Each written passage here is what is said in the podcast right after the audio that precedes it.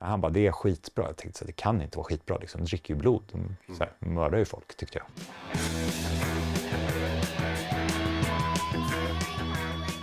Eh, hårdrock, ja det är den typ av rock som vi har läst rätt mycket om i tidningarna. Bland annat eh, det amerikanska bandet eh, W.A.S.P. We are Satans people.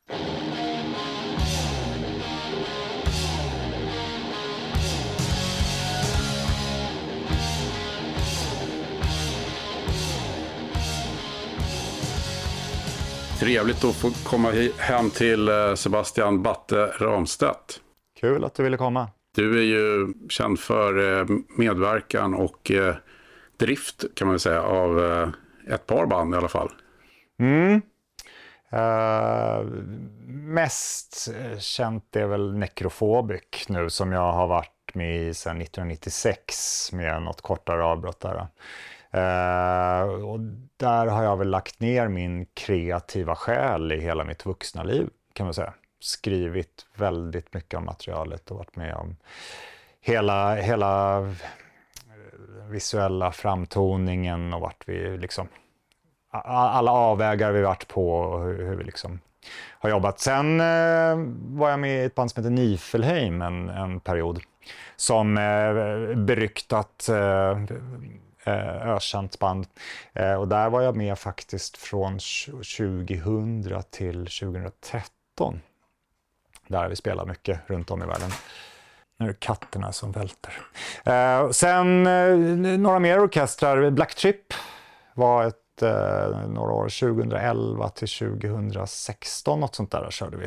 Eh, Flinta och Precis. Josef Toll. Josef Toll och, och Jonas Wikstrand. Så det, var ju, det, det, började ju som en vilja att eh, låta som de här uh, en Wobben-singlarna som man inte riktigt har råd att köpa. Mm. Jameson Raid och, och, och liknande. Eh, och där var vi nog ganska eniga att det var kul liksom att återupptäcka den där lite kant grittiga heavy metalen som det var. Det, mm. liksom, egentligen var väl de där banden inte så skitbra, ofta ganska dålig sång. Josef var ju otroligt begåvad sångare å andra sidan.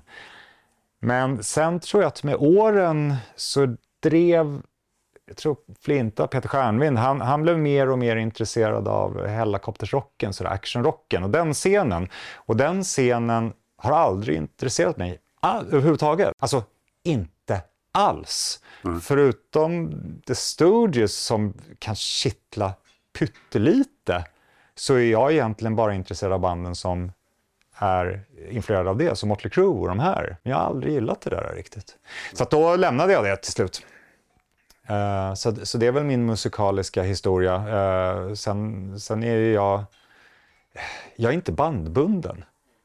En del, en del människor vill vara med i ett band. Uh, till mina bandmedlemmars förtret så är jag inte en av de människorna. Det är inte viktigt för mig. Det är viktigt för mig att få skriva låtar.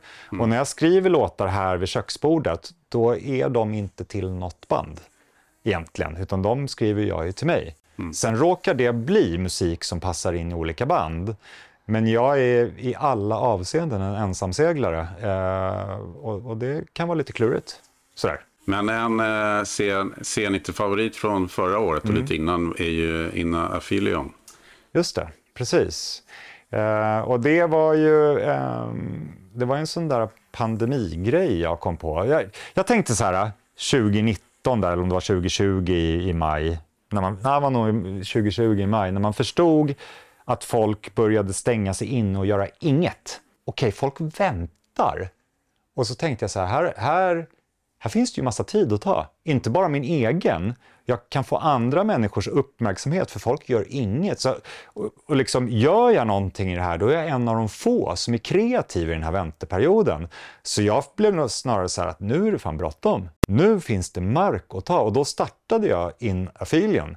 Ett helt nytt projekt. Och det, det, är ju galet att starta ett nytt projekt när man snart är 50 och, och liksom, man har en karriär som ändå funkar. Det är ju skitjobbigt att starta ett nytt band. Men jag tänkte så här att det, det kommer gå att snabba sig förbi fritidsgårdar. Eh, det kommer gå att snabba sig för, på grund av pandemin. Mm. Så finns det mark att ta. Så att jag började skriva och, och ju mer jag skrev, och det var ju också för att få utlopp, som jag säger, ensamseglare. Jag vill göra någonting som bara jag vill göra. Jag vill inte ha ett godkännande från någon annan bandmedlem. Jag ville bara göra musik som jag ville höra på mitt sätt utan att kompromissa. Men sen insåg jag att eh, det är bara jag som inte tycker att band är så skithäftigt. Alla andra vill ha ett band. Man vill inte köpa en skiva om det inte är ett band. Folk vill ha idoler. De vill, de vill ha fyra personer som är bästa vänner, som gör musik tillsammans och lever ihop och åker på vägen och festar tillsammans. Det är mm. det folk är intresserade av. Så jag insåg att produkten, i den filen, jag, jag kommer inte få ut de här låtarna om jag inte bildar ett band. Och så kände jag att jag behövde draghjälp. Så det, det blev ett band och sen blev det ett band kanske på mitt sätt då, då. Att man handplockar musiker som verkligen vill vara duktiga på att spela, som, som är intresserade av att vara musiker mm. mer än att vara med i ett gäng. Lite så.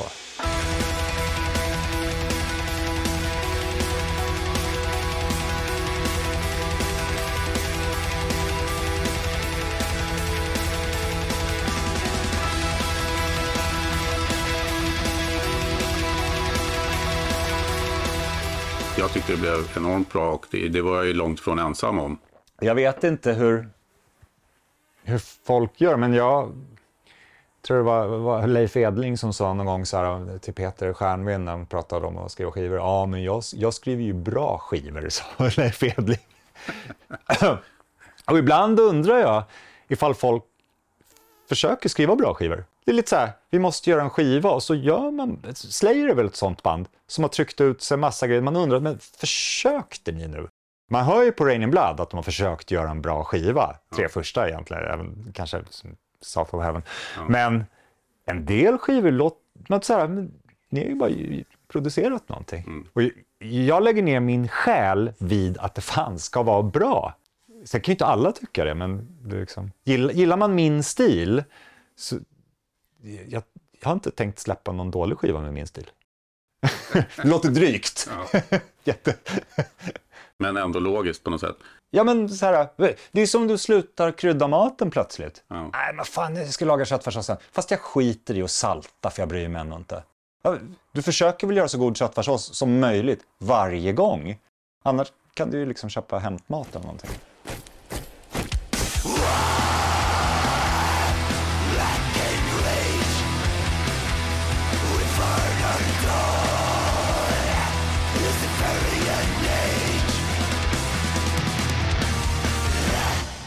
Men en, jag tänkte på en intressant grej som du sa där just med att uh, man, in, man vill inte ha en eh, soloperson eller en, en, utan man vill ha det här gänget mm. som åker runt och så. Mm. Jag tror att det kanske är eh, särskilt inom hårdrocken. För att det finns väldigt mm. få egentligen soloakter. Verkligen. Eh, de, de stora finns ju Dio, Ozzy och sådär. De som har, men där är ändå Ozzys band. Men folk håller ju på och grinar ihjäl sig över vem som är gitarrist eller, eller Dio och sådär. Så folk vill ju ändå göra... Det, det är någonting med hårdrockarna som lite som outside och så ska man vara ett tufft gäng. Det, det finns redan från början liksom. Det, det, är så här, men vi är först och främst polare och sen gör vi musik. Men det, ju, det funkar ju inte så. Fem polare råkar ju inte vara kompatibla musiker bara. Det är ju så jävla ovanligt alltså. Ja, det är intressant det där just att det är så få faktiskt. Ja. Det kom, vi kommer ju komma in på det lite mer senare mm. i programmet som eh, vi eh, ska tillägna W.A.S.P. Mm. We are Satans people.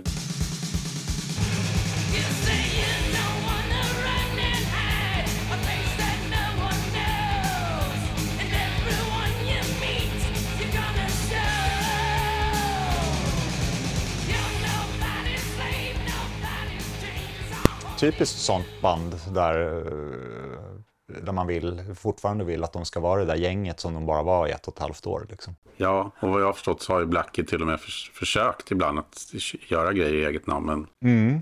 blivit stoppad mer eller mindre. Liksom. Det kan ju vara en skivbolagsgrej och, och där får jag väl säga att även fast jag är en undergroundmusiker i mångt och mycket så är det ju inte helt lätt att göra saker som man vill bestämma över själv.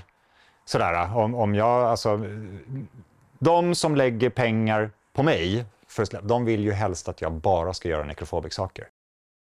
De vill ju hellre sälja, jag vet inte hur mycket skivor vi säljer, men vi säljer 10-20 000 plattor med nekrofobik-loggan än att sälja 2500 plattor med Inafilion-loggan. Det, är ju- det är ju ingen som, eh, som gör det bara för att vara schysst. Liksom. Men, men jag får ju vara obstinat och omöjlig. För jag skiter väl i om jag säljer 2000 plattor eller 10 000. Alltså det spelar inte någon roll. Jag vill bara skriva låtarna. Ja. Och det borde inte utesluta det andra, ena eller andra heller. Nej, men jag, jag tror att man är rädd att fokuset ska bli liksom... Det, det kan jag vara. Om Steve Harris håller på att släppa skivor Ja. under sitt namn så kan jag ju bli orolig att det ska bli mindre energi över till Iron Maiden. Samtidigt som det förmodligen genererar mer energi till Iron Maiden att han får göra någonting annat. Mm. Precis. Men absolut, som fan är jag på andra sidan. Men eh, vad, hur ser planen ut med Inafilion? Om det nu finns någon planer.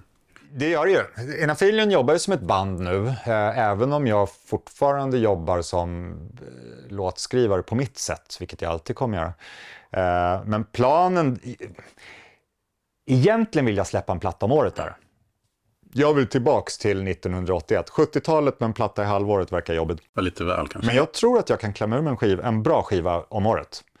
Det är bara det att eh, turnarounden på att lämna ifrån sig en master och få en vinyl i handen i, i liksom 9-10 månader nu om ens det räcker. Och skivbolagen, jag, jag tror inte man vill satsa på att släppa så. Jag tror man vill klämma ut mer tid ur varje skiva. Så jag tror så två, tre år är, är skivbolagsmässigt. Men med min lek där jag någonstans vill återupprepa det som mina idoler gjorde så skulle jag ju vilja släppa fyra första Maiden nu, fast fyra första Inafilion en gång om året. Och jag har redan nästa platta liksom helt färdig. Men jag har ingen som just nu vill klämma ut den för att det är inte tiden. Så att nu spelar vi live. Nu, nu, nu, eh, och där har vi gjort lite eh, som Venom gjorde. De vägrade spela fritidsgårdar. De tog bara de stora giggen direkt. Och det fick man inte så många gig. Men jag har inte tid med fyra ungar och, och allt vad jag gör. Jag har inte tid att arbeta mig upp från, från Sundbybergs fritidsgård. Det går inte nu, så att då, då har vi en stor bokare och vi tar de stora giggen. Det blir inte så mycket. Det är ju det. Så att, men jag hoppas ju på att ha etablerat Inafilion om... Vad var det jag sa? En sån här, jag ska spela på bra slott på Vacken eh, 2025. Ja, jag tror att det går. Rätt val. Sen tycker inte jag att Vacken är världens bästa förhåll, men det, det är liksom en, det är ändå ett landmärke liksom. Ja. Så det tänker jag. Men Necrophobic finns fortfarande kvar i... Absolut, i, och det jobbar ju parallellt. Och Necrophobic är ju ett band, så där kan jag inte göra mitt race, även om jag kan skriva hur mycket låtar jag vill. Men som enhet så är vi faktiskt ett band. Och det, Necrophobic är ju ett gäng i den bemärkelsen att vi gick ju alla utom basister nu, i samma skola, i Kärrtorps gymnasium. Vi har ju känt varandra sedan 17 år. Vi är ju den där våta drömmen som fansen har. Vi är ju samma gäng som satt och drack folköl med varandra innan vi hade flickvänner, liksom, som fortfarande hänger ihop. Men det betyder inte att det är snabbjobbat. Och för mig går det alldeles för långsamt. Alltså, jag hinner med så mycket mer. Jag har säkert massa diagnoser som gör att jag jobbar snabbare, men jag behöver ha, jag, jag måste få göra någonting vid sidan om också som jag, där jag kan styra farten. För jag, jag vill inte, eh, jag vill inte piska på Necrophobic heller. Om inte jag får med mig dem så är det ingen idé. Liksom.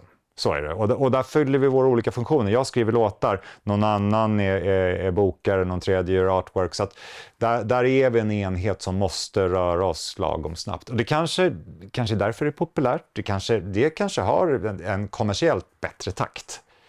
Men det passar inte mig.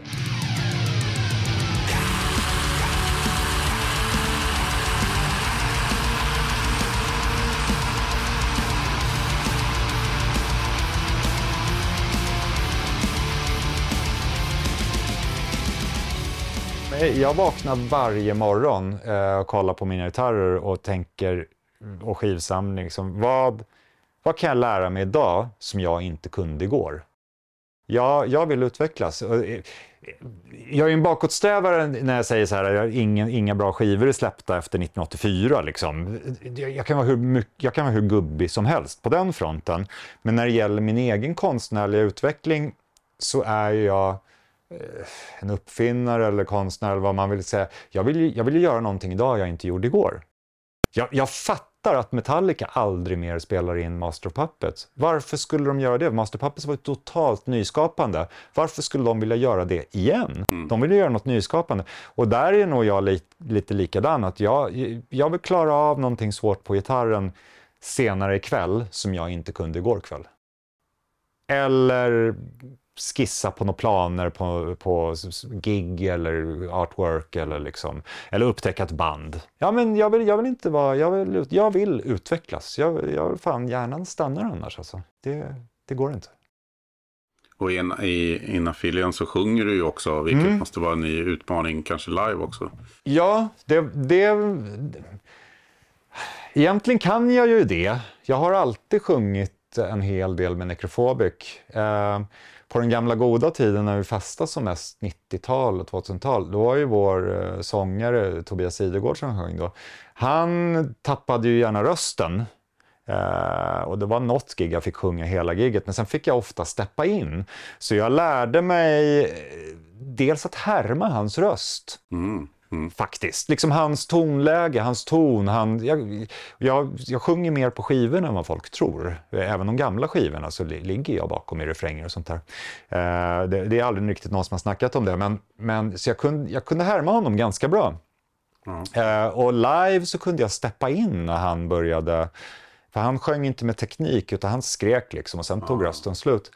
Eh, vilket gör att jag har lärt mig fel teknik. För jag skriker och sen tar rösten slut. Fel det, förebild på det sättet. Ja, ja det låter jävligt rått va? Du, du, får ju fram en otroligt rå röst när du inte använder snygg teknik. Men den går ju sönder så att nu, jag ska säga att spela gitarr och sjunga är inte så skitsvårt. Eh, men att få rösten att hålla hela gigget, det är svårt. Och sen skrev jag inte Inna Filien-låtarna för att spela live. Det var inte min första tanke, så jag gjorde ju otroligt intrikata riff. På så sätt att det låter enkelt, men är ganska svårt. Mm. Och så tänkte jag då när Johan kom med att då får ju han spela de svåra bitarna. Men han är ju så jävla alfa-obstinat så han bara nej, jag vägrar, jag spelar det jag spelar på skivan liksom. Och han spelar inte över tolfte bandet och de två nedersta strängarna. Det är bara så här, nej, gör inte det. Så att då fick jag liksom lära mig spela solostämmor samtidigt som jag skulle klämma ur med den här rösten utan teknik. Det, det var fan inte lätt. Det, det, är idiotiskt. Men det är så. Som ja. det är. För mig är det en rolig utmaning. Ja, jag, ja. jag får öva på det liksom. Det är kanske det jag behöver. Ja, men eh, du sitter ju här i en W.A.S.P. t-shirt och vi befinner oss i ett hus där det hänger gott om eh, eh W.A.S.P-rariteter får man säga inramade. Och, eh, så att eh, jag förstår ju att även om det inte är kanske ditt allra största favoritband så är det ett av dem i alla fall, W.A.S.P. Absolut. Eh, och jag skulle säga att det är det bandet tillsammans med Motley Crue som har influerat mig allra mest till det uttrycket jag håller på med. Man, det, man, skulle ju kunna tro att det är Mayhem och Dimmy Borger och sånt. Det tänker ju de som är yngre. Men jag är ju född 1972. Jag var inte så jätteimponerad av vad, vad många av de lite yngre hårdrockarna gjorde i Norge på 90-talet. Alltså äldre mm. personer är ju sällan skitimponerade av yngre. Mina hjältar jag, alltså jag kan hålla Mayhem högt, de började tidigt, men mi, mina hjältar var kanske inte Emperor som var Alltså mina hjältar var ju, var ju de första imagebanden, eller 80-tals imagebanden, ja. men även Alice Cooper och Kiss. Så att, och, och, jag tycker att W.A.S.P. förfinade skräckrocken eller chockrocken och liksom W.A.S.P. har mer med Watain att göra än, än, än liksom black metal. Och det. I mitt, sådär, hur, hur jag mm. kopplar ihop det. Mm. Så att W.A.S.P. absolut, utan W.A.S.P. så vet det fan om jag hade sprungit omkring med spikarmband och, och corpse paint. Jag är inte säker på det. Så. Alltså.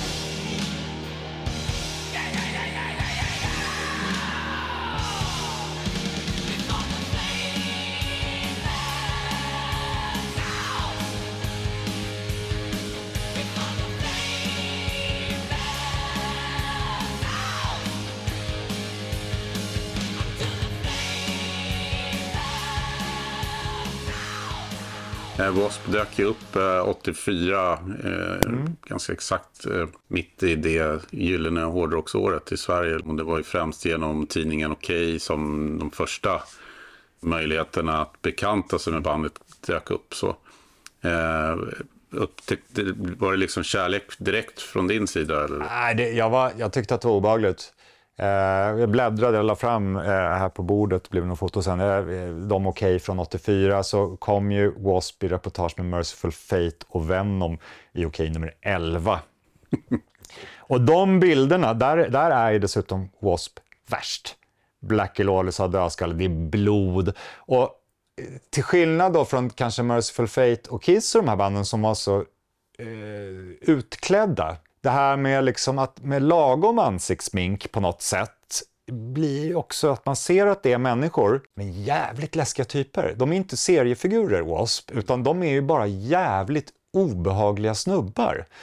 Eh, och jag jag hade ju börjat gilla hårdrock då, men jag gillade Saxon, Iron Maiden, eh, eh, även Van Halen och så här. Eh, men, men inte det här, eh, de här läskiga banden. Hade, det, hårdrock och läskighet var inte, våren 84 var inte det liksom sammankopplat så mycket för mig.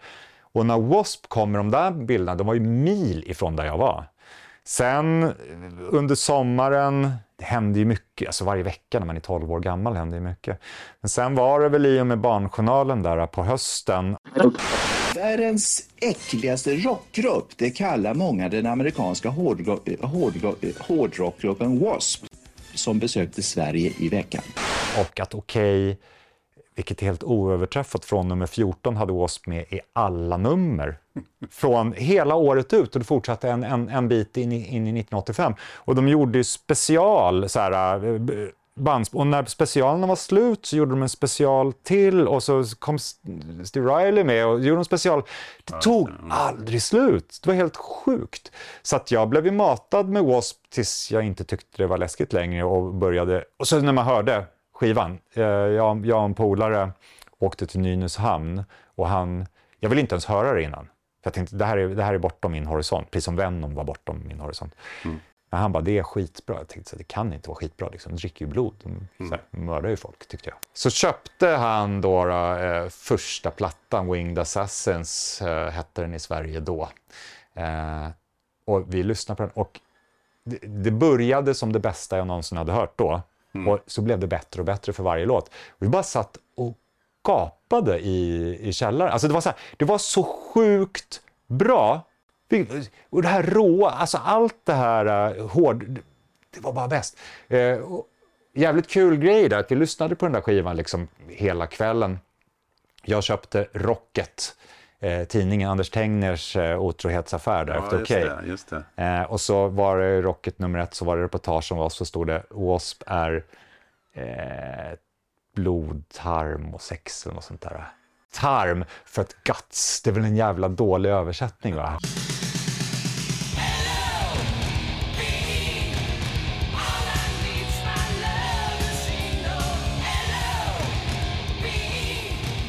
Blood and Guts and Sex. Det var, väl, det var säkert ute i, de här andra tidningarna eh, i Europa. Liksom. Nej, så det var där. Och då så hans, eh, min polare som hade köpt skivan, hans morsa eh, serverade lunch och då hade vi tagit med oss skivan upp till matbordet och vi hade tagit med oss Rocket-tidningen upp till matbordet. Hon var nykristen. Alltså så här, i veckorna nykristen, skilt sig och liksom börjat nytt liv. Och hon bara tittade på liksom skivan, omslaget till första W.A.S.P. som är liksom skelettet uppspänt på den där, och det är blod och dödskallar. Och så tittade hon i tidningen Rocket och läste då liksom. Och här var det ju ofiltrerat av Anders Tengner, Jag vet inte om han hade varit med i svar, eller i, eh, var det svar direkt? Jag tror inte att det hade varit den, för här var han fortfarande hyllade allt det här blodet i sitt, han ändrade lite stil sen i sitt snack om det, men mm. Så det var ju fullständigt liksom ofiltrerat. Och hon läste det här och så tog hon skivan och eh, tidningen och sa att ni, det här får ni eh, aldrig lyssna mer på. Och eh, jag tänker se till att ni slår sönder skivan med en hammare. Kolla mina väggar. tror du att det befäste? tror du att vad hon gjorde där, det var ju oåterkalleligt. Det var alltså på riktigt. Mm. Hon bevisade ju att W.A.S.P. var inte bara på riktigt, men det var också bara mitt. Mm. Eller hur? Hon ja, tog ju avstånd. Ja. Eh, så det, det startade ju någonting där som det, det, än idag går inte att bryta. Jag, jag kommer alltid försvara det liksom. Ja, det där är ju en fantastisk historia. Man förstår ju verkligen hur liksom det formar dig. Ja, alltså he, hela Hem och skola-rörelsen som... Jag har funderat lite på det där, vad, vad, vad, vad som hände. Jag tror att det är Twisted Sisters fel. För att julen 84, när alla i vår generation önskade oss Stay Hungry i julklapp, så spelades ju videoserna till We're Not Gonna Take It och I Wanna Rock i bagen var det då. Som liksom, för W.A.S.P. och Maiden, det var för underground för mainstream media. Det kom en liten notis liksom i, i, i Expressen och så, men det nådde inte dit. Och det stannade i okej, okay, det var ingen som brydde sig. Men visserligen så kom ju W.A.S.P. i Barnjournalen där, men jag tror att Twisted Sister tog sån jävla plats och såg ungefär ut som det. Då vaknade hela jävla Sverige och hela Europa tror jag. Och det var då Hem och skola verkligen dog i nödbromsen liksom. Mm. Så jag, jag, tror att eh, det var liksom, då blev, då var, det hamnade på under radarn där, eller på radarn liksom. Mm. I och med Stay Hungry. Jag tror, jag, jag tror att de drog med sig det andra i fallet. Fast det är helt oskyldigt. Men det är min analys. Liksom. Jag, jag kommer ihåg att eh, vi är ju samma, jag är ett år mm. äldre, att jag var ju lite skeptisk först när de här bilderna dök upp. Mm. För då hade man, man tog väldigt mycket intryck av mm. äldre hårdrockare. Mm. Och, och de fnös ju liksom lite åt, du, åt Twisted Sister, vet, de som gillade Thin Lizzy och sådär. Ja, liksom de, de hade en jävla otur, W.A.S.P. skulle jag säga. Alltså, låt, låt materialet är urstarkt. Det, det, är starkare än Motley Crue, det är, det är fan starkare än alla andra LA-band. Första W.A.S.P. den är helt otroligt bra. Jag skulle säga att andra också egentligen är det, men första den är så stark så att det inte finns. Men jag tror att de hamnade ju på tapeten, de var ju med i alla stora tidningar redan på eh, Fuck Like a Beast-singeln. Men jag tror också att det begränsade dem. Det, det, det tog dem upp på scenerna direkt. De fick åka på Europaturné direkt med en ganska bra scenshow. Men det grusade nog också deras planer för de, de kunde aldrig eh, bryta sig ur det där. Och, och, vi som gillade det där skräckiga, alltså att det var så jävla rått. Vi som gillade det, gillade ju inte när han klippte snäll lugg sen. Liksom, han, när, när han log i intervju. Vi ville inte ha det. Så dog ju det i med andra, tredje skivan där. Och för de som hade tyckt det var töntigt från början kunde ju aldrig acceptera att den här snubben med, med klinga i skrevet var lika begåvad som David Coverdale eller någon annan. De hamnar i ett mellanland och sanningen är att W.A.S.P. har aldrig varit stora. De har ju aldrig tagit sig förbi förband till Iron Maiden i stadionnivå. De har ju aldrig gjort några arena eh, turnéer själva. Jag menar, första svängen i Europa-Sverige, det var ju 600 till 2000 pers ja, lokaler. Glädjehuset va? Ja, ja, men ofta tror jag 800-900 pers. Det är inte skitstort. Och när de försökte på andra plattan i USA så var det inte heller de stora arenorna. De, de kom aldrig dit. Och fortfarande inte. De lyckades aldrig. Liksom. I ett kommersiellt syfte. Så, och det märker man när man snackar med Snackar man med, med arbetskamrater som kan, känner till Metallica och Guns N' Roses, de tycker, det är Iron Maiden i underground liksom. Men folk minns den där låten, ja det är det. Folk minns ju låten I wanna be somebody, ja var är han liksom? Ja, Men de har inte hört det. Och, och, och, i forum på nätet så är de ett one hit wonder med I wanna, Eh, eh, Fuck like a beast. Är liksom, ja, det var de med den där, finns de fortfarande? Ja, de är ett av banden som aldrig har lagt av. De finns inte på folks radar.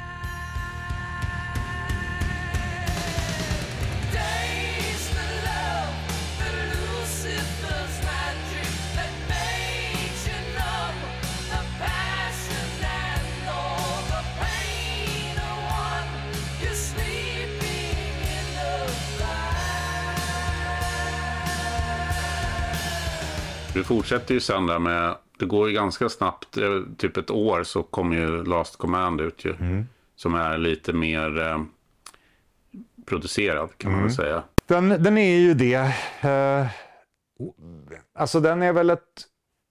Jag, jag minns eh, intervjuerna inför den i OK och sådär att Blackie sa ju att nu ska det bli ännu värre. Eh, jag kommer ihåg så banal grej idag att han sa att på nästa skiva då har jag inte bara vita slingor i håret, jag har blodröda också. Och när jag läste det och var 12 så var det liksom så här, vilken, det var bra information och mäktigt och läskigt. Det är så här, jag tyckte inte att det var dålig journalistik, det träffade mig prickrätt liksom. Men sen, sen var det ju inte, det var ju inte råare. Utan det, det var ju mjukare, de hade tonat ner, och, så att man blev ju lurad. Mm. Ja, det var falsk marknadsföring där. Det, liksom. Och då hade faktiskt andra band börjat stygga till sig också. Alltså thrash metal och det var ju på väg jämse och någonstans eh, medan W.A.S.P. lät mjukare och sa att de var hårdare fast de inte var det så fanns det ju band som var rätt råa. Sen har jag funderat mycket på varför första... Eh, dels Lost Command är en fantastisk skiva.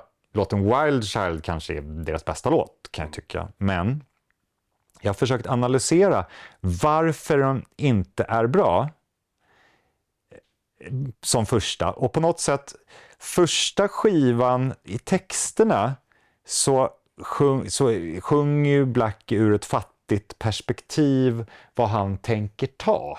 Det som inte är han som han tänker göra till sitt.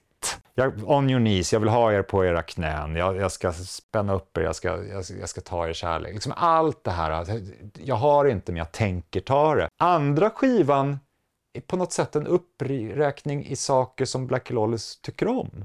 Jag gillar diamanter, jag... Ja, men det är så här, där, där är han redan den där som han ville bli. Och, och, och, det är inte lika trovärdigt. Twisted Sister hamnade ju i det på Come Out and Play. Stay Hungry hade de inget, men sen hade de allting och försökte underhålla de här, men då är de bara miljonärer med som kan, ja, jag har två bilar nu. Innan ville jag ha en bil. Liksom. Det, nej, men det, det, funkar inte liksom. Nej, det är nog ofta, ganska ofta det blir så. Men sen eh, Blind in Texas tycker jag också är en jävligt bra låt. Faktiskt. Jag har svårt för den. Ja. Det, det, är, det, det är för att den är partyrock. Ja. Eh, och det här eh, lite duriga, eh, rockiga. Det är en bra låt. Alltså, ur ett låtskrivarperspektiv, det är ju en perfekt låt. Det är en av deras största låtar. Mm. Men då jämfört med The Torture Never Stops, det var, det var ju två helt olika band. Liksom. Men sen, visst, alltså alla låtar är bra på andra skivan. Jag tycker även tredje skivan är jättebra, men det, det, det händer ju någonting som är liksom, jag vet inte. Men absolut, Blinding Texas är en klassiker.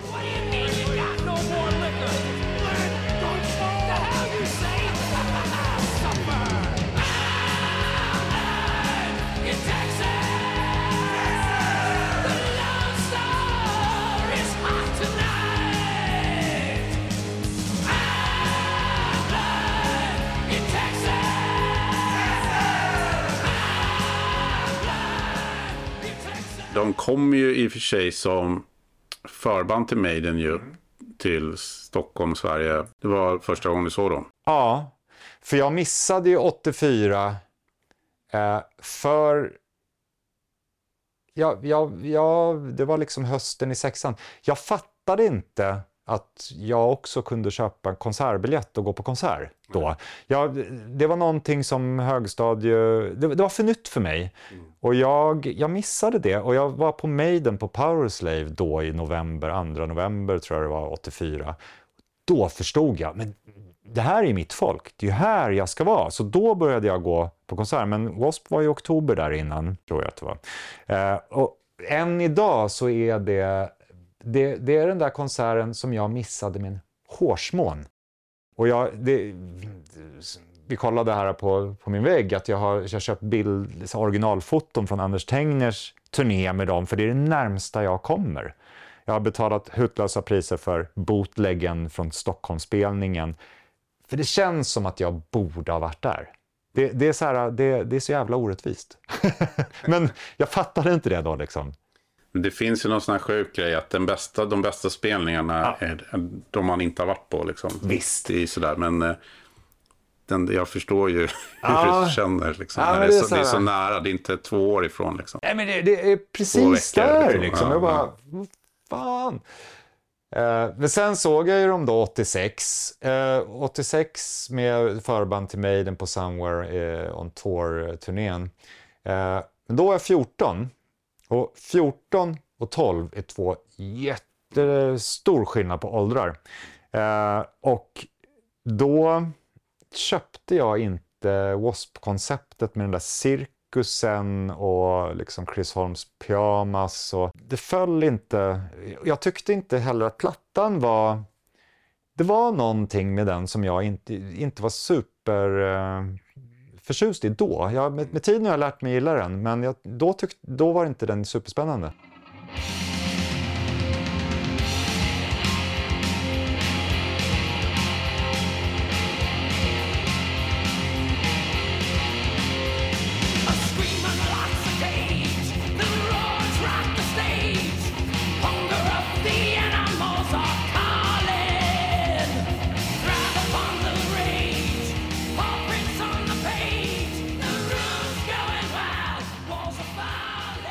Maiden däremot tyckte jag var, jag var min, in i min djupaste Maiden-period tror jag. Men jag såg dem i alla fall och jag minns precis hur det såg ut och jag kommer ihåg att Blackie Lawless slängde sin gitarr. Det var ju problem. Han spelar ju gitarr. Precis som jag sa, själv vill jag förändras. Men jag gillar ju inte när andra förändras. Det där är en typisk sån där grej där jag är skitgnällig. Han, han är ju, är ju basist. Han såg ju så jävla... I Barnjournalen där man fick se de första liveklippen 84, när man såg liksom där, hans BC Rich som, som han hade designat själv. Och det, det var ju så jävla rått. Man ville ju ha det. Han spelar ju bas på ett skithäftigt sätt dessutom. Han gjorde någonting som det bara såg så jävla... Den passade den gi- gitarr, eller basgitarren. Liksom, Ja. Precis, nej det är ju hans design. Det, det, det liksom, och den, den var helt... Eh, det var det exceptionellt coolaste jag hade sett liksom.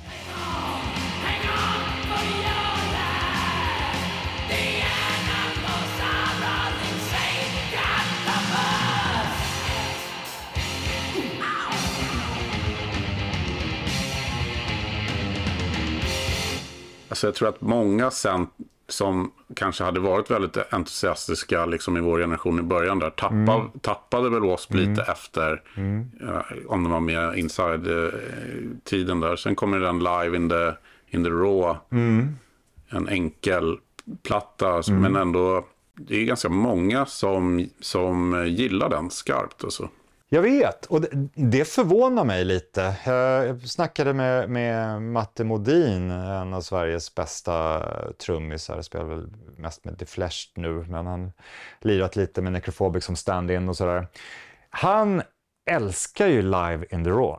Och där är det väl Manimal eh, som är speciallåt på den och Harder Faster. Harder Faster, ja, precis. Som är Sen låter ju den skivan inte ett dugg live, måste jag ju säga. Nej. Eh, Wasp lät inte så där bra live, men det spelar ingen roll. Inga liveskivor är liveskivor.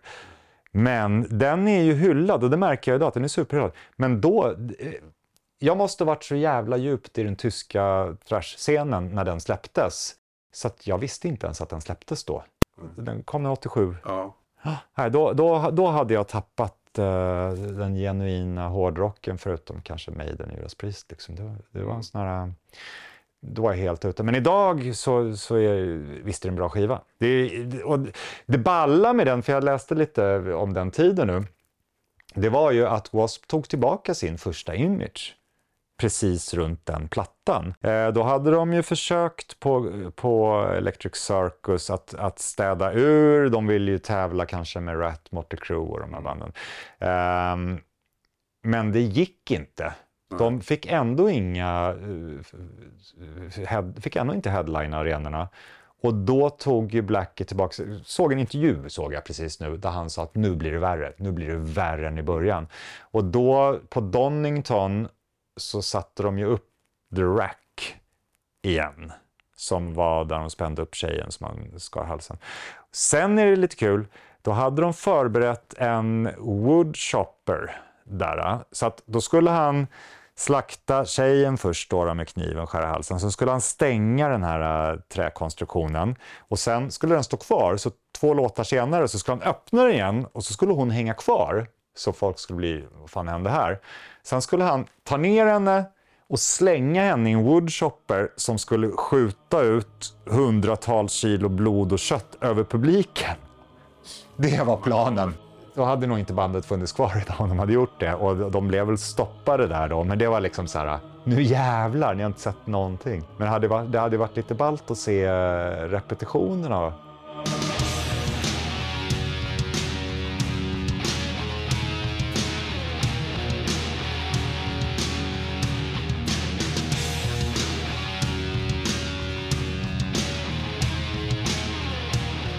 Det var väl eh, Headless Children va, som kommer sen Mm. först. Det är, då är det ju fortfarande 80-talet faktiskt. De gör ju den där Scream Until You Like It Ja. emellan till Ghoulies-filmen. Har de ju en så här, och då blir de lite snälla igen. Mm, just det, det är lite dockor. Ja, grejer, precis. ja. Så han famlar där emellan. Och sen bestämmer Blackie sig för att Nej, men jag ska vara musiker. Nu skiter jag i det här. Jag tänker skriva den skivan jag vill skriva och, och strunta i Image liksom. Och så gjorde de Headless eh, Children. Där var de fan lite... Eh, där hade de egentligen tungan rätt i mun. För att de gjorde det som kanske grungebanden och det sen gjorde. De sjöng om riktiga saker. Det fanns någon form av politisk kommentar liksom i det. Eh, de blandade ju även in Hammondorgel och lite grejer i den där annan ljudbild. Så att någonstans så de var precis lite för tidiga med den. Den kom 89 va? Jag tror att hade den kommit 90 så hade de- de kanske varit av de band som hade överlevt införandet av grunge. För den, den skivan tror jag faktiskt kan stå sig mot, eller i Nirvana-sammanhang. Liksom. Att den här, vissa band fick ju vara kvar. Skid Row var kvar ett tag, Guns N' Roses var kvar ett tag, Metallica var kvar. De som tog bort, tog bort det fejkade, de överlevde ju. Jag tror att W.A.S.P. hade med den skivan med en annan... Eh, eftersom vi pratade tidigare här om, om, skivbolag, när släpper man för att överleva? Den hade, hade den lanserats 90-91? Vet inte fan om, hade Chris Holmes varit kvar i bandet? Hade de, hade de tagit riktiga W.A.S.P. in i 90-talet då? Kanske.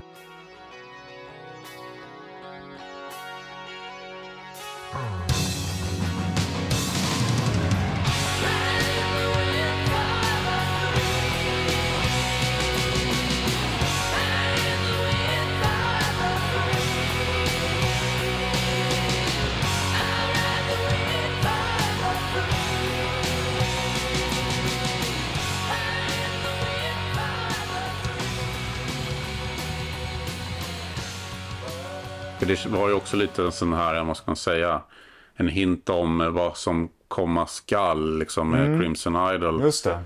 Även om det är olika Ja. Mm. plattor, men ändå att det var ett annat sätt att... Precis, men den var väl ändå, Crimson Idol var väl första plattan som han tänkte egentligen som soloskiva va?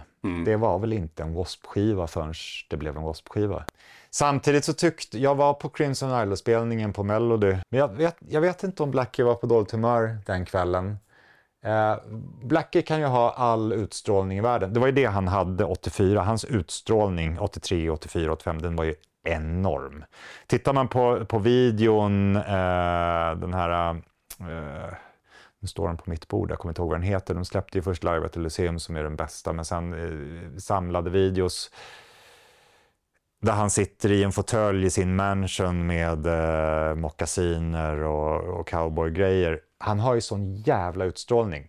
Han säljer in sitt koncept liksom. Men på Crimson Idol har han droppat det helt och då har han ingen glans i ögonen längre.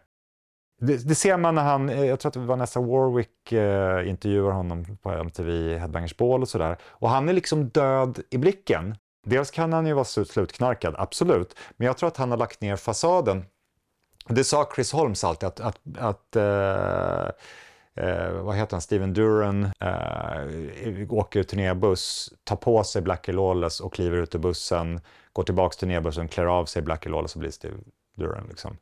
Eh, och här är han ju Liksom hela tiden. Här är han inte Blackie längre. Och det var han inte live heller.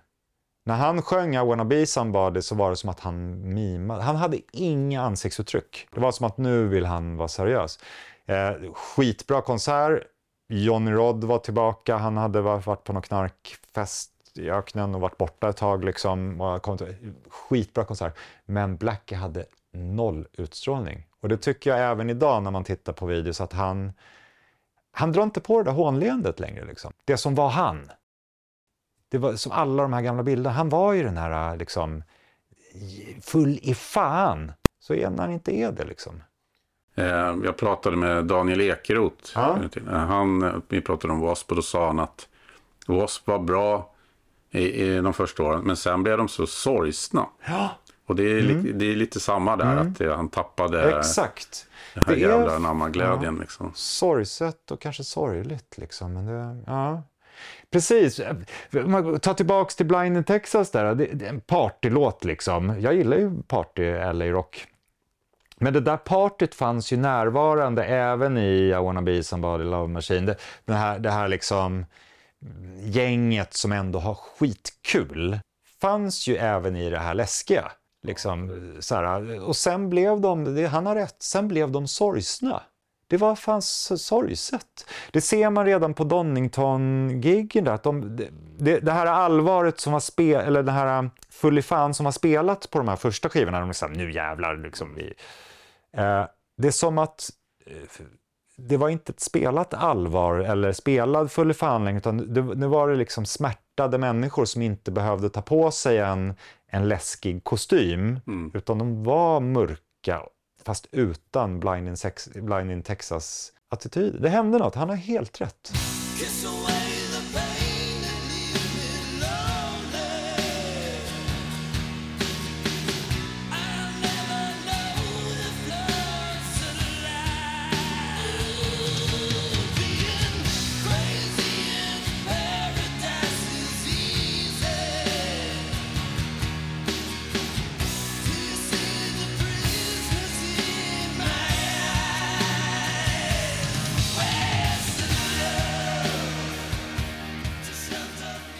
Crimson Idol är ju det är ju en, en eh, fiction story men den känns ju som att den handlar väldigt mycket om Blackie. Att den Jonathan som är återkommande i de här texterna. Det är en temaplatta av någon slags... Eh, Verkligen. eh, och så att eh, det ligger väl, det finns väl lite av det i det där också. Att, Det är så konstigt att han var så noggrann med att det inte var han.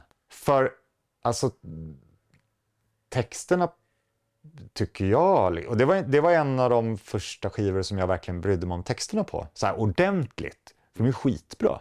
Hela, hela skivan är ju fantastisk. Ja, ja, det, det är svinbra. Den, den är ju den bästa efter den första egentligen, kan jag tycka. Så här, liksom, Fan, där stämmer allting. Men, och, och liksom, jag eh, Where is the love shelter me och allt det här som var så här, jag, då jag var fan berörd. Jag kände så här, jag trodde på Blackie och sen såg man intervjuer och då blev jag återigen lite besvi- besviken på oss. Att så här, nej fast det här är inte jag, det handlar om en kille. Eller det här handlar om många som jag har sett gå ner sig i scenen. Ja, men, kan du inte bjussa på att det är du? Men det kanske inte var han. det kändes ju som att, jag upplevde det då i alla fall, att de ändå de blev lite relevanta och att den skivan ganska snabbt ändå fick ett erkännande. Jo, faktiskt. Den, den, den var, den kom 92 va? Ja. Den var ju ändå rätt 92. Eh, och, och, och de försvann ju inte som, jag menar Saxon fanns väl inte 92 knappt, eller fast de gjorde det, men, men det var ju ingen som liksom... Det var ju väldigt absolut. mycket som bara spolades bort där, men W.A.S.P. Ja. stod ju kvar ändå. Ja, på sin ganska trygga nivå. Det där, jag tänkte på det senast idag med, med mitt eget band som aldrig har eh, haft hela huvudet ovanför vattenytan, men konstant vuxit lite sådär lagom. Jag menar, eh, spelar man festivaler kan man ju spela för 15 000 pers, men när vi spelar själva, säg att vi spelade för 80 betalare 1996 så kanske vi lite tur spelar för 800 idag. Liksom sådär. Men det är sån liten det, det, det har växt så långsamt, men det har mång, trä, trädet står stadigt på många årsringar på något sätt. Och kanske är det även så med W.A.S.P. att i och med att de inte fick den här headline-turnén så försvann de heller inte som Rat. De höll sig kvar. De kunde fortfarande spela på Melody och de spelade på Glädjehuset några år innan. Big difference liksom. Mm. Spelar ingen större roll. Så här. Och de gör det än idag. Alltså på så sätt så, det, det är ju sorgligt att Blackie aldrig fick bli världens största rockstjärna. Mm. Samtidigt så kan han väl vara rätt nöjd. Liksom. Jag menar, vi, vi spelade med Chris Holmes på hans Mean Man-band på eh, Vienna Metal Meeting för några år sedan. Och då delade vi loge. Då var det ju, bokaren hade nog varit lite snäll och satt oss i samma loge. för Jaha, att de vet att, vet att vi gillar W.A.S.P. och eh, framförallt jag. Så då, och då spelade ju, Chris Holmes spelade ju på dagen. Vi hade ju en bra speltid på kvällen. Alltså, där, det är så jävla märkligt att vårt band har gått om gitarristen i W.A.S.P. band med, med hästlängder. Det, var, det var ju liksom ett litet sorgligt sällskap som satt och drack öl på gräset och tittade på när han framförde de här gamla låtarna halvdant liksom.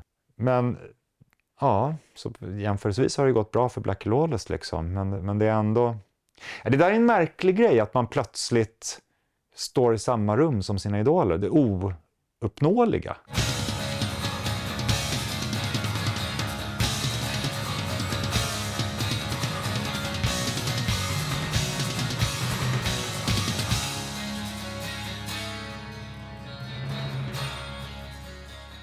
Jag är ju en fanboy.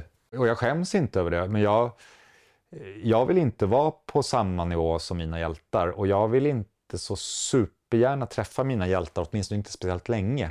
Jag kan ta i hand. Eh, Jag fick spela på Chris Holms gitarrer. Eh, Bland annat eh, I wanna be somebody-gitarren, eh, den som, den som han spelar på i videon. Eh, Jackson Randy Rhodesen, liksom när han står där och dricker öl och häller och så. Den gitarren fick jag spela på. Det var nästan mer imponerande att spela på den gitarren än att träffa Chris Holm. Alltså för mig är det så här, det är den gitarren, den häftigaste gitarren man såg från början. Eh, men sen är det nog, jag, jag, de andra i bandet de satt i soffhäng sen med honom och små snicksnackade sådär för att, ja, för man, som man gör liksom backstage. Men för mig, jag, jag håller min distans för jag tror att jag vill fortsätta vara 12 år. Jag, liksom, jag vill inte... Nej, jag, jag, vill inte bli så pass tjenis med Chris Holm så att man tar en fika så småningom. Men medans andra tycker att det är viktigt snarare kanske att bli lite polare med. Ja, men då är vi väl artister båda två. Men jag, för mig är det, jag vill inte förstöra illusionen av att W.A.S.P. är världens största band och där är de ouppnåeliga stjärnorna som jag ser på den där videon och är lite rädd för. Liksom. Jag vill ha kvar det. I'm 17 and I'm somebody's son.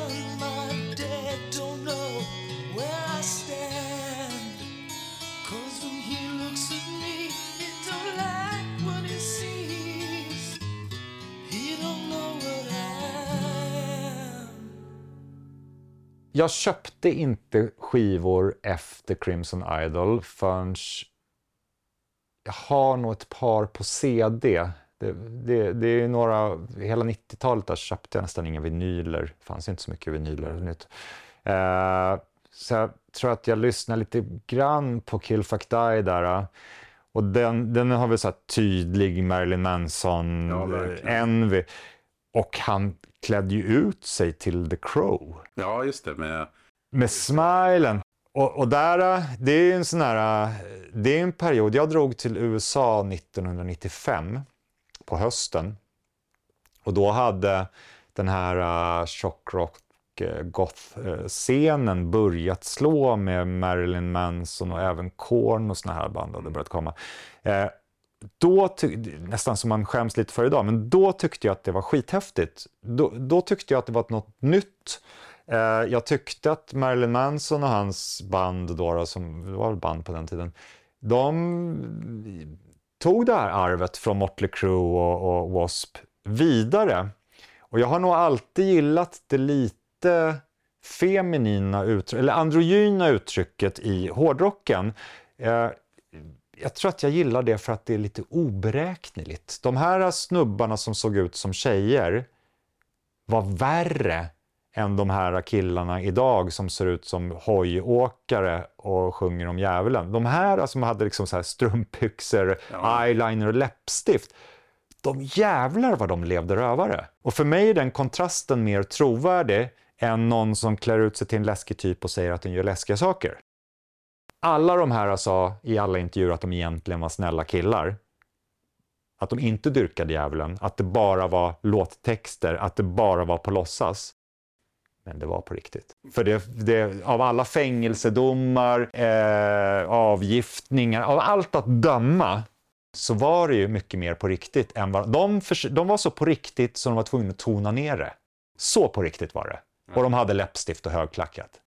För mig var ju det liksom så här, det är en så jävla häftig kontrast. Medan står alla som dyrkar djävulen och, och har eh, liksom imiterar MC-västar och grejer fast de inte är hojåkare på riktigt.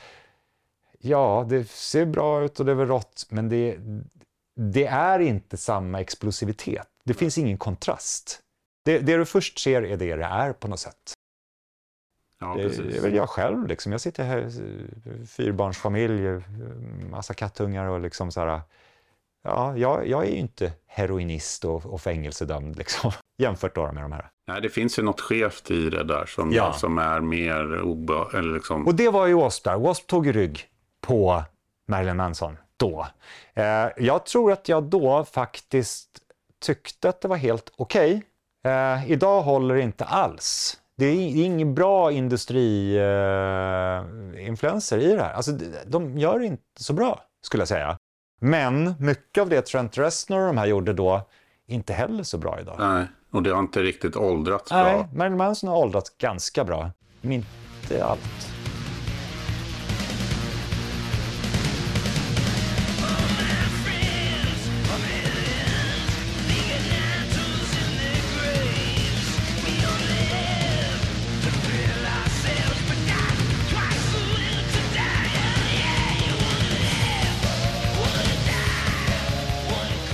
Det, det, var någonting smart av Blackie liksom. Och då var ju Chris Holmes med ett tag. Han var ju med tillbaks där ja, precis. Och jag tror att de, det var väl knarkår som fan, både för Blackie och Chris Holmes. Och sen var det väl där, efter det som Blackie köpte en avgiftning till Chris Holmes. Jag tror att det är sent 90-tal som han pröjsar in honom på någon klinik faktiskt. Eh, och betalar hans rening liksom. Eh, och Blackie är väl som vanligt självförnekande och det handlar inte om honom, det är någon annan. Och vad släpper de då? El- Eldorado? Eller kommer det någon skiva däremellan? Är det Still Black Enough? Eller vad? Nej, Still Black, det är ju den, den kommer ju redan, det är den som kommer efter Crimson Island. Där, det lustiga där med, som du var inne på, där är han ju personlig och hävdar också att det handlar om honom. All right, så han, han gör en sån vändning där. Ja, då var det inte Jonathan längre. Ja, utan då var det, men det är ju väldigt samma, och den är ju väldigt eh, mörk.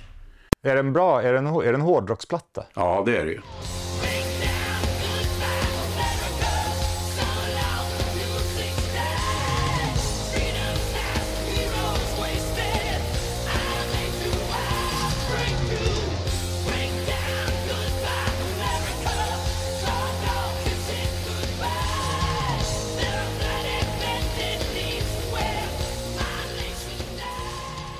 Nej, men den tror jag inte du blir besviken på. Det Nej. jag inte. Vad kul! Det är något så här, något nytt att göra Den går inte ens, och det är några av de här kan man inte tjuvlyssna Nej. ens på Spotify. Nej, då får man köra... Men YouTube har YouTube, ju- ja, precis. Eh, alltså Eldorado kommer ju som du säger efter Kill Fuck Die där, 99. Den, den är fan pinsam. Hela speechen där i, i början med sweaty balls och grejer. Alltså, Och vilket dåligt ljud det är. Är det det är han som producerat säkert. Ja, det låter väldigt... De har inte alls den, det här uh, vassa ljudet som W.A.S.P. ska Nej, ha. det. Liksom, Nej. utan det blir Det burkigt. han har ju försökt göra en så här avskalad eh, pubrockplatta lite grann va? Nej, och Nej, det- det- bedrövligt omslag också. Ser ut som någon... Så här, Ja, det är Photoshop-spya va? ja, ja. Eh, Jag har faktiskt inte lyckats ta mig igenom hela den skivan. Den, den, jag försökte för ett tag sedan för jag tänkte så här, men ska jag liksom Om det är en av ens bästa band liksom, så kan man åtminstone lyssna på alla skivor, annars är det inte ens bästa band. Lite, men det, det går inte. Och sen eh, rullar det på då, Unholy Terror. Ja, Eh, den den har- har jag nog på CD, men det, den kan jag inte minnas egentligen hur det låter. Och så åkte Chris Holmes ut igen strax efter den tror jag. Det var nog Mm. den sista på den där svängen där. Eh, Dying for the World 2002. Sen kom de här Neon God Mm. Mm. dubbla, dubbla släppen där. Så det blir ju längre mellan, mellan givarna där. Ja. Och sen blir han kristen. Ja, precis. Eh, Det är väl Babylon där och, och eh, det kom ju väldigt sådär. eh, Mm. kanske inte, alltså det är väl inte jätteovanligt att det, det tar den vägen heller om man har. Det, det var väl, vi snackade om det i helgen när vi var ute och lirade med Necrophobic, att det var väl i hans period där. då. Samtidigt så är det, alltså Golgata-plattan är ju enormt bra. Men grejen är den att de där plattorna, de är ju svinbra. Alltså, det är mycket att säga, men nästan lika bra som första skivan. Det är någonting nytt, den kom, de kom sent, vilket gör att man är väldigt, väldigt vuxen när man hör dem. Det kan aldrig ersätta vad en 12-åring hör. Men jag lyssnar på mycket musik ur låtskrivarperspektiv. Jag, jag fullkomligt älskar till exempel både Meatloaf och Def Leppard. Och då menar jag inte gamla bra Def Leppard, utan jag menar pop Def Leppard. Men Hur länge håller det sig då? Ja, men det är väl adrenalized. då, liksom. Men, men i- det är ju inte för att jag gillar låtarna, det är för att jag gillar hantverket. Jag brukar säga att Pour Some Sugar on Me är så här, en fullständigt outhärdlig låt, men det är så jävla bra skrivet så att man kan beundra hantverket och verkligen beundra hantverket. Jag, jag skriver ju låtar själv och jag är, jag är så djupt imponerad. Samma med Meatloaf och vad heter han, Steinman heter han, Mm, som liksom häftigast i världen. Har du sett intervjuer? När han står, vilken snubbe. Han ser ut farlig ut på riktigt. Ja. Det, och han ser ut som en hojsnubbe. Liksom knuttejacka, lä, såna här läderhandskar, fullständigt sån här autistisk blick utan glans och pratar liksom om att han vill göra den hårdaste musiken så här åt, åt Meatloaf. Och man tror på honom. Och där är också kontrasten, för han, han ser ut som en mördare. Liksom så här, och skriver de här musikalaktiga Rocky Horror Show. Det är så här, det är den där kontrasten igen. Eh, och, och det är också, jag fullkomligt dyrkar det han har gjort med Meatloaf. Men inte för att det är de bästa låtarna i världen. Det är så jävla skickligt skrivet. Och det tycker jag eh, att Wasp, att Blackie gör. Jag tycker när han blev nykter så plockade han in det han är duktig på, nämligen skriva bra låtar. Och på något sätt sket i the crap. Det var inte intresserad, han var inte intresserad av att hävda sig längre, för nu var han kristen. Sen är det ju... Nu ska jag ju vara jävligt försiktig vad jag säger eftersom det här kommer lyssnas på av folk.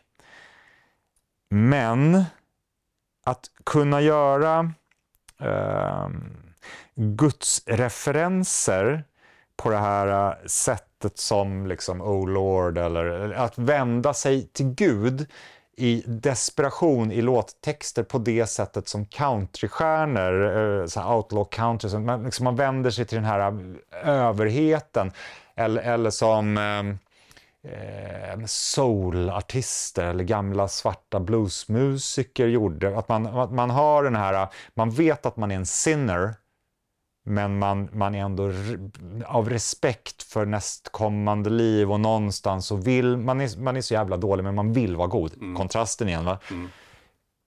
När man kan använda sig av Gud I, eh, I want you to scream my name, liksom, som är en eh, referens till Gud. Jag vill, jag, vill- jag vill höra dig säga mitt namn. Liksom. Blackie, du är välkommen. Så här.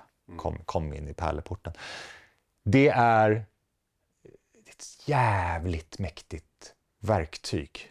En hel värld tror på Gud.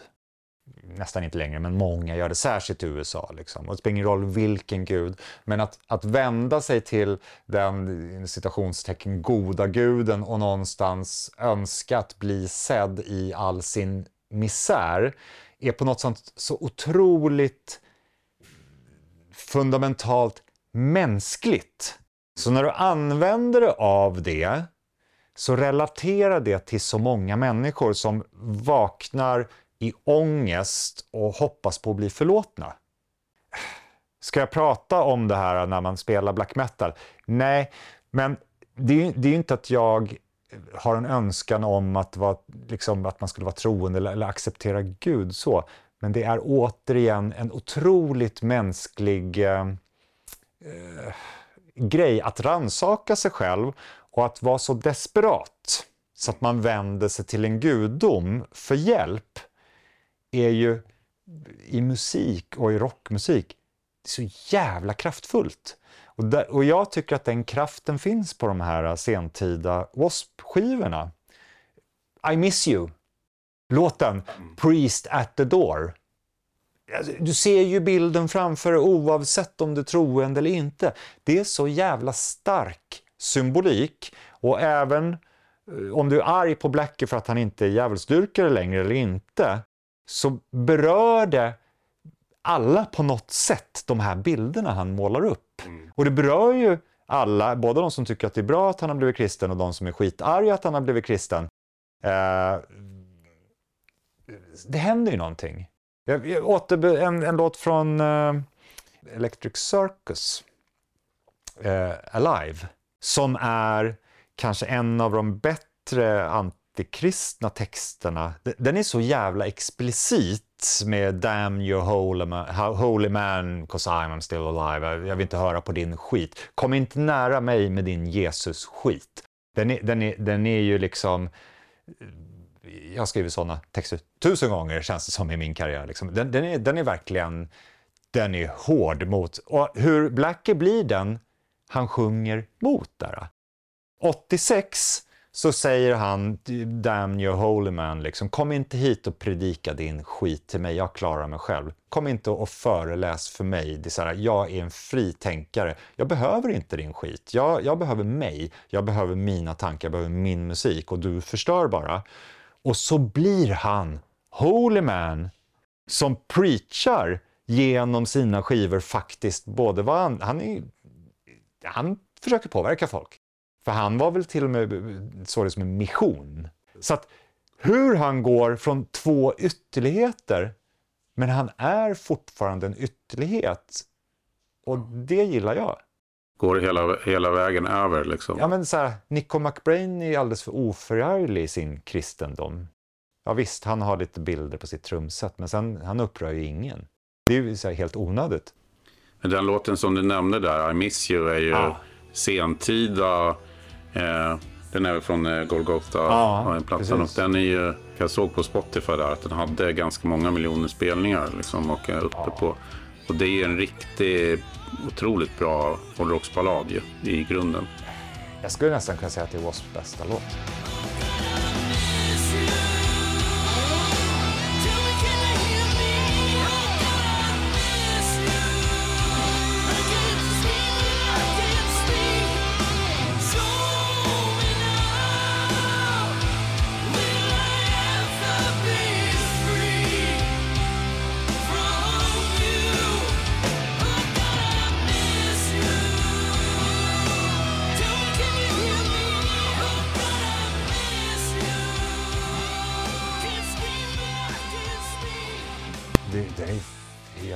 Nu, är jag 50.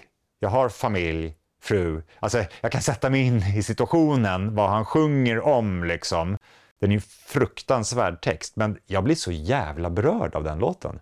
Den, han sjunger till min själ. Liksom, det som är, Och det där sorgsna som vi pratade om, Ja. kom, där blir ju det, kommer ju det så väldigt till sin rätt. Ja, där. visst. Eh, Och hur bra han sjunger med sin gamla röst. Mm. Eh, Faktiskt så använder han den här åldrade bräckligheten i Ja, den på ett helt otroligt sätt. lite Sleeping in the Fire. Eh, Ja, men, men fast han på något sätt inte behöver pressa fram det, för den bara, den bara är bräckligt. Liksom. Så den är värd, och om man bara har koll på tidig W.A.S.P. så är det i alla fall en av, det är klart det finns mycket, men det är Ja. en låt som eh, verkligen är värd att eh, kolla upp. Absolut, det tycker jag. Sen kom ju den här, eh, som kanske inte var lika kul, är, eh, 2018, att det kom liksom en åter... Eh, man gav ut eh, Crimson Idol igen. Re-idolized. I was born Jonathan Aaron Steele to the parents of William and Elizabeth Steele. I am a Leo, born under the sign of the lion. And I was raised in a lower middle class family with only one brother, Michael, whom I love dearly.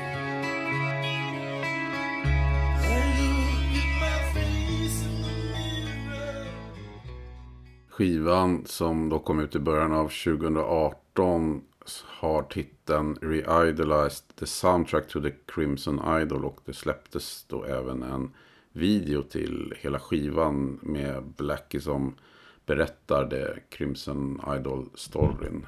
För jag tänker så här, är det någon platta han har sugit musten nu så är det ju Crimson Idol. Och Ja. den låter bra från början.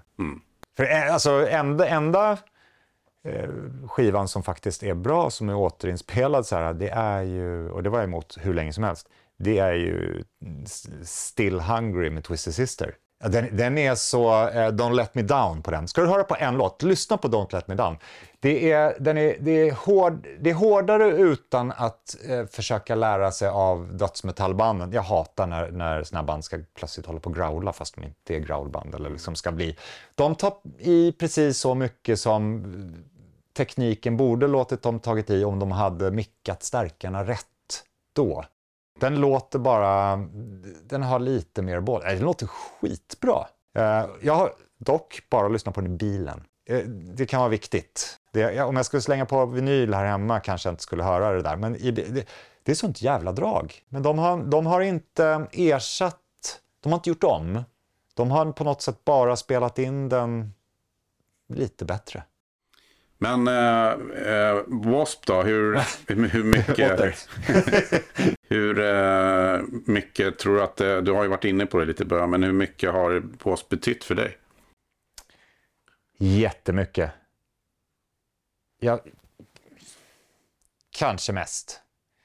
Alltså, för, för vem jag identifierar mig som artist som, vem, vad, vad det är jag strävar efter, så är W.A.S.P. mer...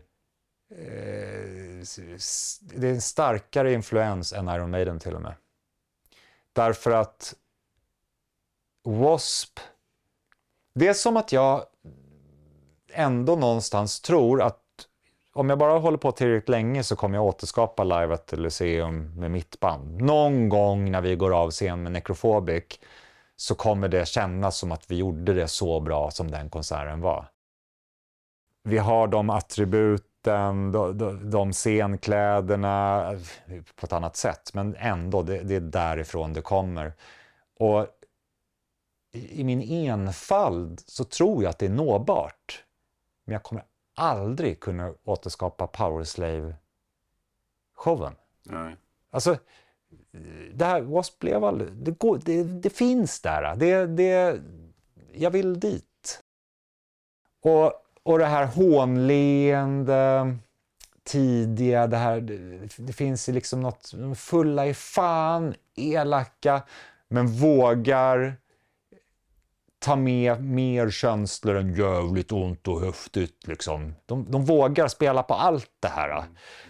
Eh, ja, det är förebilder. Så in i dem och Motley Crue. Eh, men ännu mer W.A.S.P. För jag, W.A.S.P.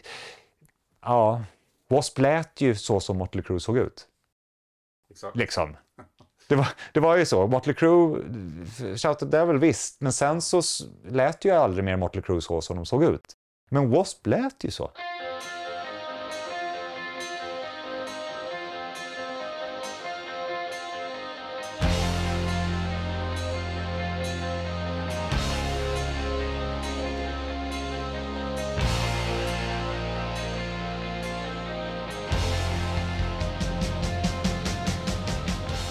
Vad skulle du säga är, liksom, när är W.A.S.P.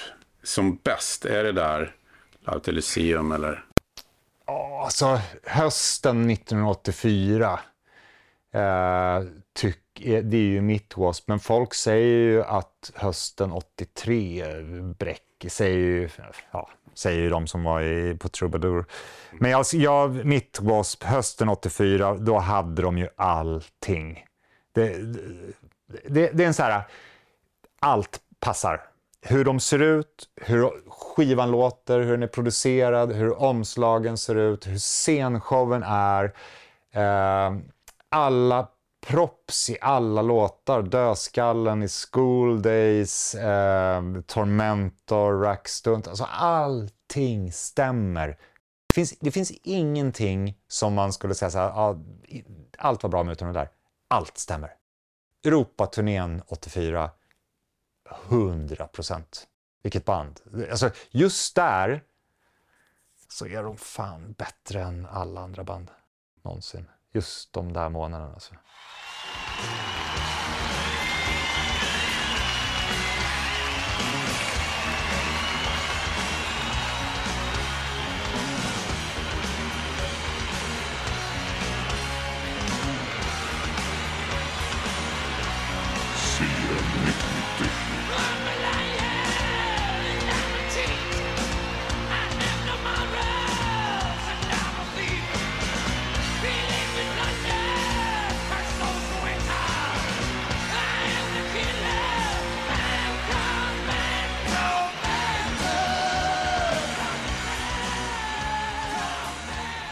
Tycker du att vi har eh, missat någonting? Nej, vi, vi har ju gått igenom skivorna på, på det sättet. Man skulle kunna göra en sån, man skulle kunna gräva i, eh, vilket jag hoppas att någon gör någon gång, gräva i bara liksom Tony Richards-tiden, liksom 83-84. Men nu, nu pratar vi ju ur ett fanperspektiv också. Nu är det ju inte grävande journalistik där vi behöver veta hur många heroinsprutor Tony Richards egentligen tog. Liksom, det där. Men däremot så tycker jag att det, är, eh, det, det väcker, nu vill jag lyssna på några av flera av de här skivorna som jag faktiskt inte har lyssnat på. Det är inte slut än. Tänk att, ett sånt, att det finns kvar grejer att upptäcka ändå. Det, det är ju häftigt att många som inte upptäckte W.A.S.P. med första skivan har en helt annan syn på vad som är bäst. Det är ju många som tycker att Headless Children är liksom, som började där. Det, vi kanske har fel, eller hur? Det är bara, för, bara för att vi var 12, 13 år då. Så här, det, det kanske inte alls är bäst. Ett eh, fantastiskt band eh, som eh, var stort, förhållandevis stort i Sverige. Mycket hjälp från eh, Hem och Skola och eh, SVT. Verkligen, och kristna mammor som lackade vid köksbordet. Slog hon sönder skivan? Nej, jag trodde ju det alla år och sen så hittade jag den där skivan i hans eh, skivback. Bara, vad fan, är den kvar liksom? Det, var, det var lite... Jag var faktiskt, Besvikelse. ja, jag var lite besviken över att den där, vår, mitt första möte med W.A.S.P. som skulle förstöras, liksom, tas bort från jordens yta. Det fanns där. Det, ja, Stort tack Batte att du eh, vill vara med i C90-podden. jättetrevligt, jätteroligt. Hoppas det blir lyssningsbart.